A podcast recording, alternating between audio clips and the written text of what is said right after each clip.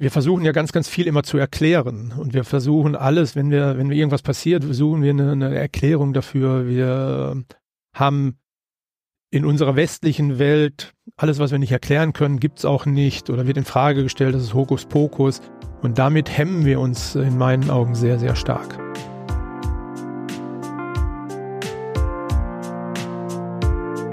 Herzlich willkommen bei Drei Seiten.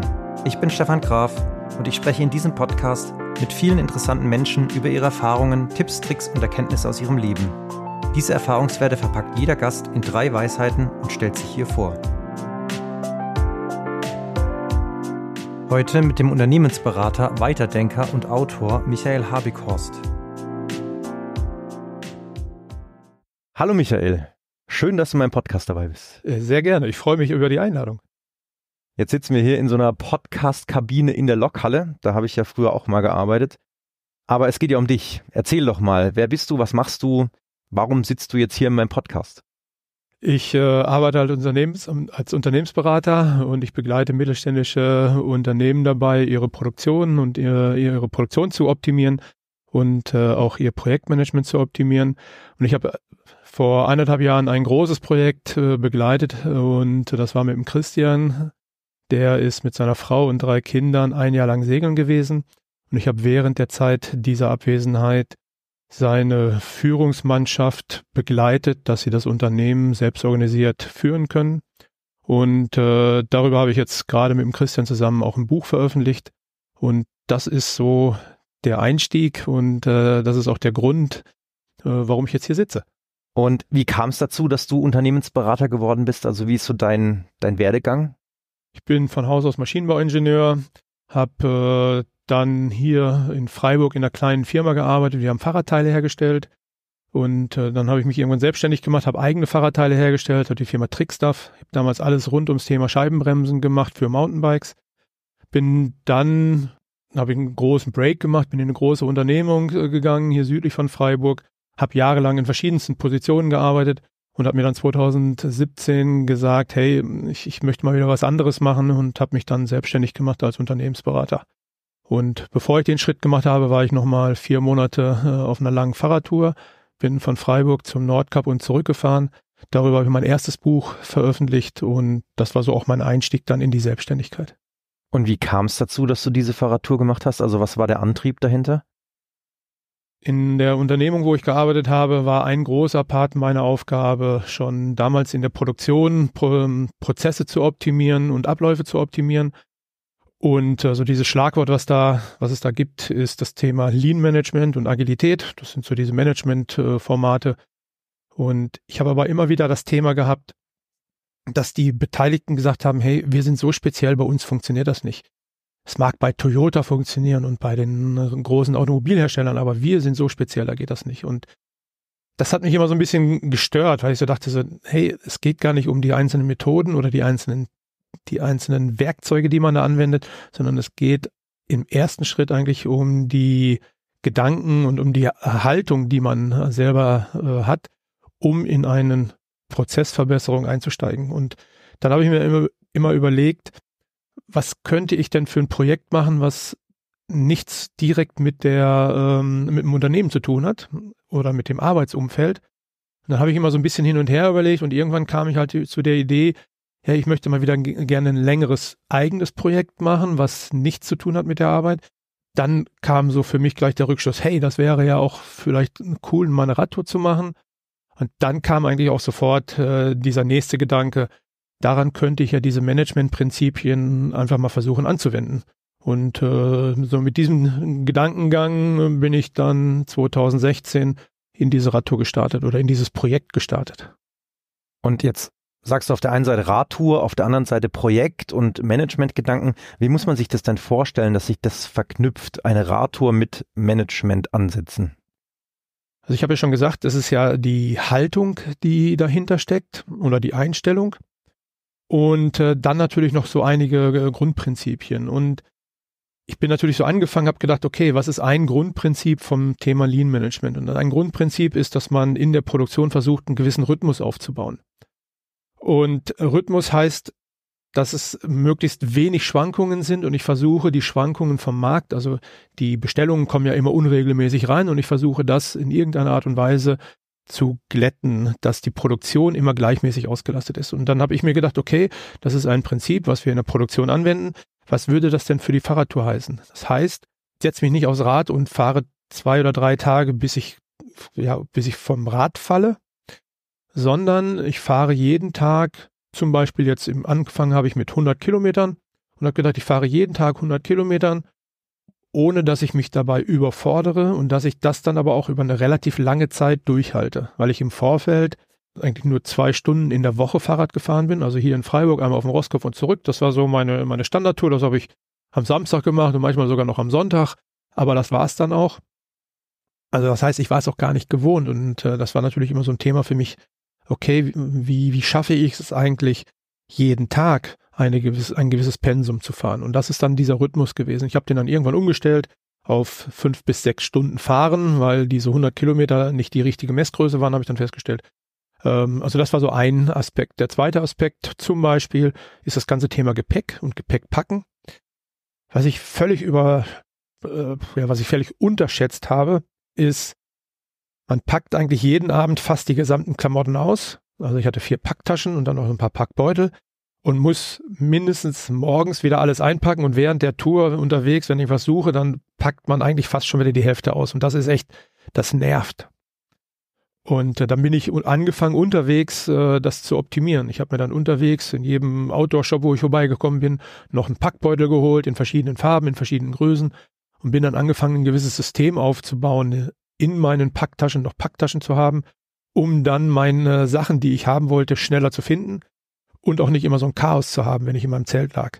Das sind so andere Sachen und ich habe ihn dann angefangen, sukzessive Sachen auch nach Hause zu schicken. Ich habe in Summe acht Kilo Gepäck wieder nach Hause geschickt auf meiner Tour, weil ich gemerkt habe, ich brauche es nicht oder es ist einfach nur hinderlich und äh, wenn man mal mit dem Rad unterwegs ist und länger unterwegs ist und auch mal einen Berg hochfahren muss, dann merkt man auf einmal, jedes Kilo, was man nicht mitschleppen muss, das tut wirklich gut. Äh, und somit habe ich mich dann immer selbst optimiert. Und das sind so, das ist einfach eine Einstellungssache. Sage ich auch passt so, ich habe es mir jetzt gekauft, ich habe auch viel Geld für die ganzen Klamotten ausgegeben äh, und sehe ich, ja, bin ich dann wirklich so offen und ehrlich zu mir, dass ich das einsehe, hey, das habe ich zwar jetzt gekauft, nach bestem Wissen und Gewissen, aber das war es jetzt dann doch nicht oder das brauche ich eigentlich doch nicht. Äh, Schleppe ich es jetzt nur mit mir weiter rum, damit ich das Gesicht nicht oder das Gesicht vor mir selber bewahren kann? Oder äh, bin ich wirklich so offen und ehrlich zu mir und sage, hey, weißt du was, ich brauche es nicht, ich schick's nach Hause, Thema ist durch. Dein erstes Buch ging genau über das Thema Fahrradfahren und Management und du hast jetzt gerade von einem zweiten Buch gesprochen vorhin. Über was geht das dann genau? Genau, das geht äh, über die Reise, was ich gerade schon angedeutet habe, mit dem Christian.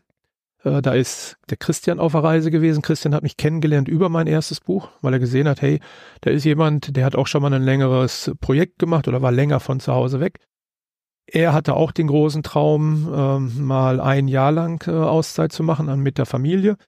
Er ist aber auch Unternehmer, das heißt, er hat ein Unternehmen mit 20 Mitarbeitenden und produziert Scheren für Textilien oder ähm, auch für Haarschneidescheren und ähm, hat sich dann überlegt, okay, wie, wie kann ich denn das machen? Also ich muss ja nicht nur mich, mich vorbereiten, also er in Person und auch die Familie, sondern auch äh, das Unternehmen.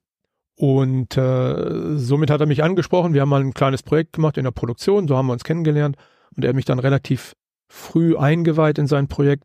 Und äh, das fand ich natürlich völlig genial, weil ich dachte so, wow, das A ist da jemand, der hat auch mal Mut, etwas, äh, etwas Außergewöhnliches zu machen. Und B, ich habe auch selber die Erfahrung, was heißt es eigentlich, wenn man mal länger von zu Hause weg ist? Und was muss man, wie kann man sich selber darauf vorbereiten? Und ich habe die Erfahrung als Berater, was heißt es eigentlich für Unternehmen? Was heißt es für die Mitarbeitenden, wenn sie dann selber ein Unternehmen leiten müssen? Und wenn sie aus der Rolle der Führungskraft in die Rolle des äh, Chefs ähm, auf einmal wechseln. Weil das ist nochmal ein größerer Shit, als sich die meisten vorstellen können. Das habe ich selber erlebt, als ich selber damals die Firma Trickstaff gegründet habe. War ich selbst überrascht.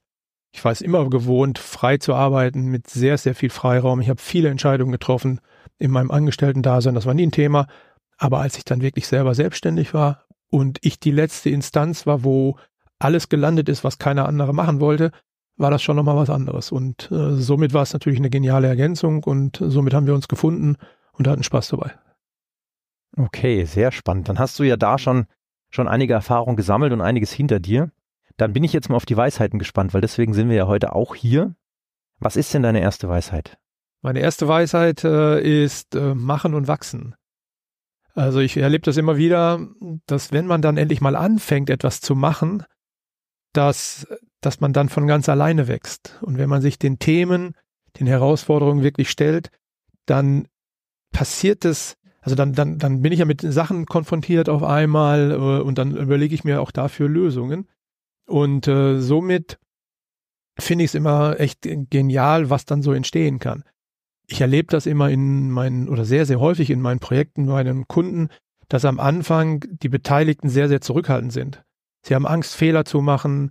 Sie haben Angst, äh, dass irgendwelche Sanktionen drohen äh, vom Unternehmen, vom Chef äh, eventuell.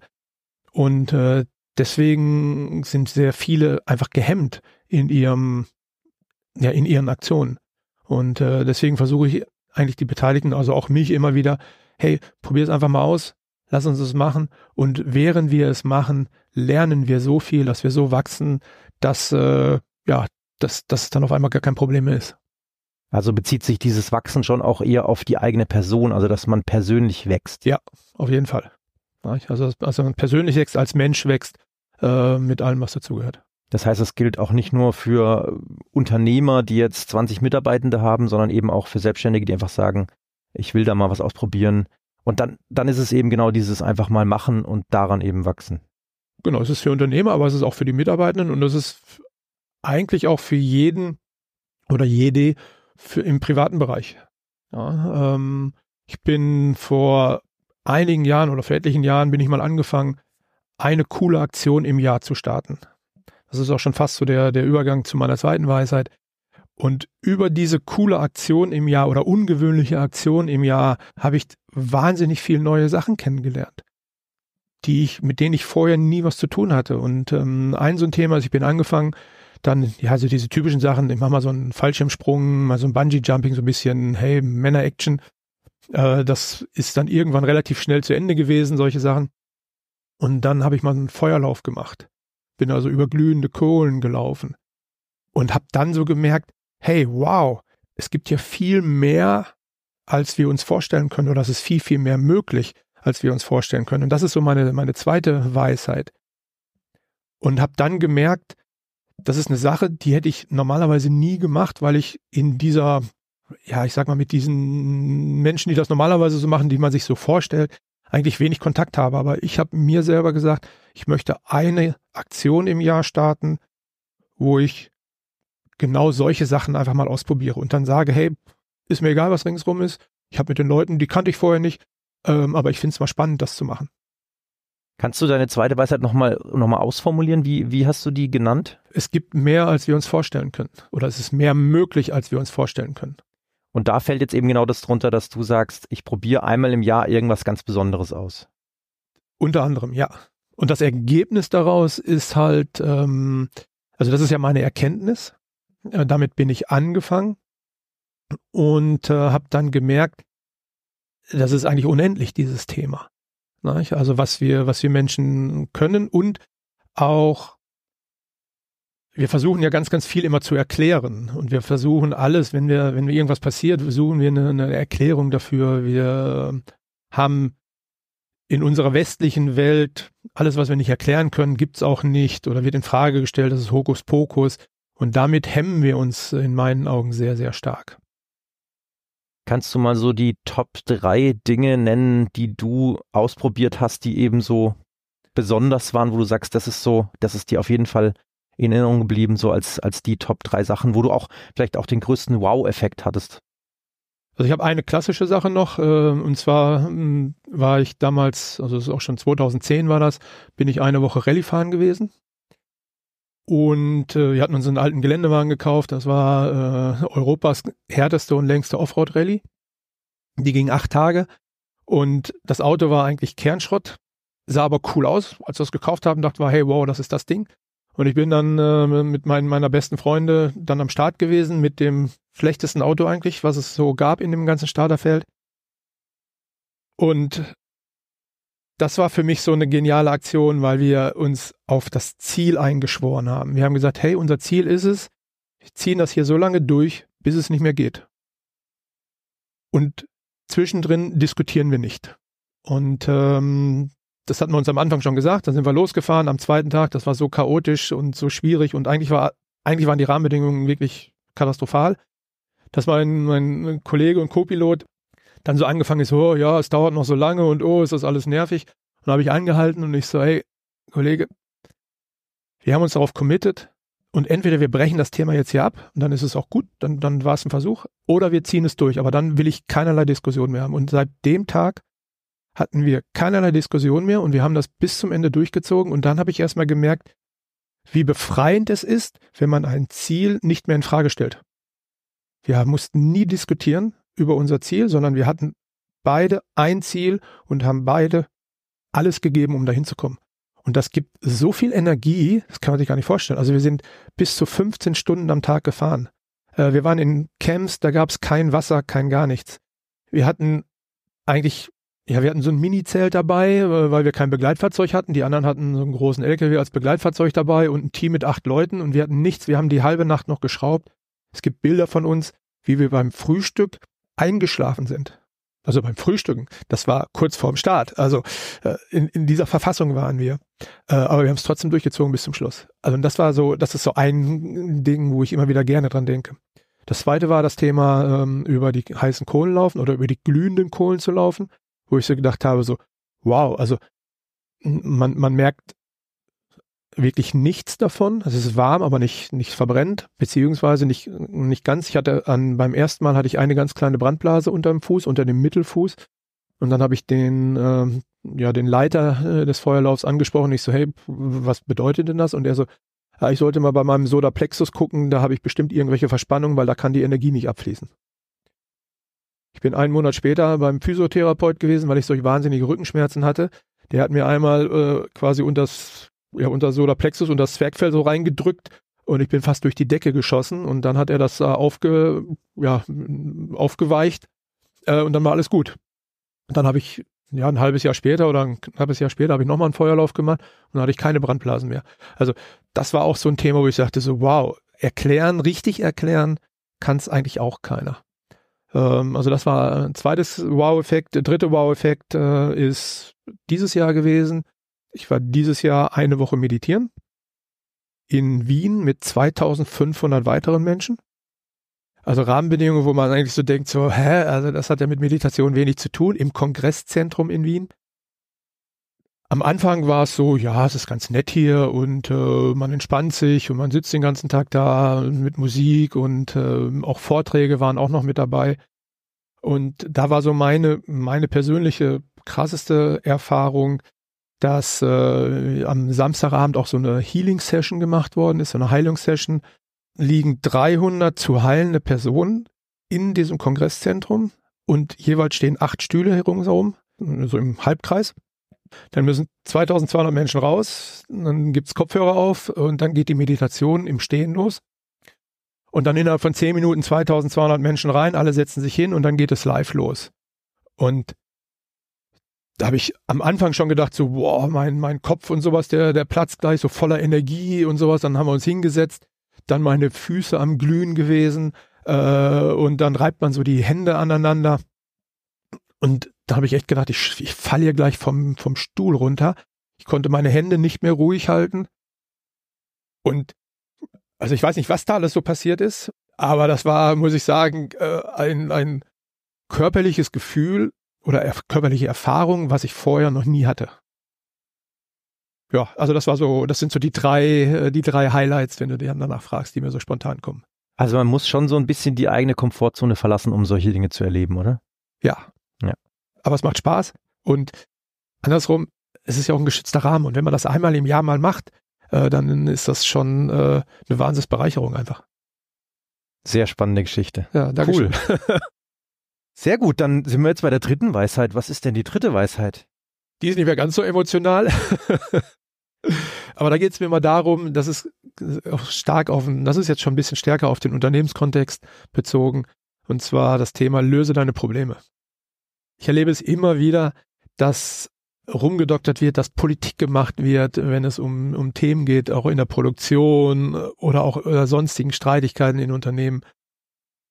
Und ich denke mir immer, hey, lass uns doch mal sachlich über das eigentliche Thema sprechen und versuchen, das Thema zu lösen und nicht Politik zu machen. Und ich fühle mich selber, deswegen es liegt mir das so am Herzen.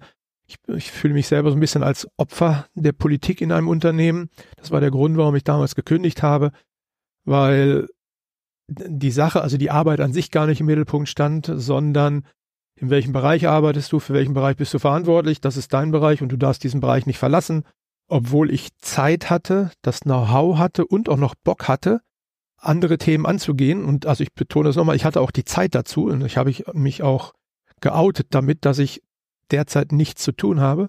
Äh, und es wurde trotzdem ja, mir mehr oder weniger verboten, äh, diese anderen Themen äh, zu bearbeiten, obwohl sie dringend notwendig gewesen wären. Und äh, das ist so für mich ein Kernpunkt auch für mich in meiner Selbstständigkeit.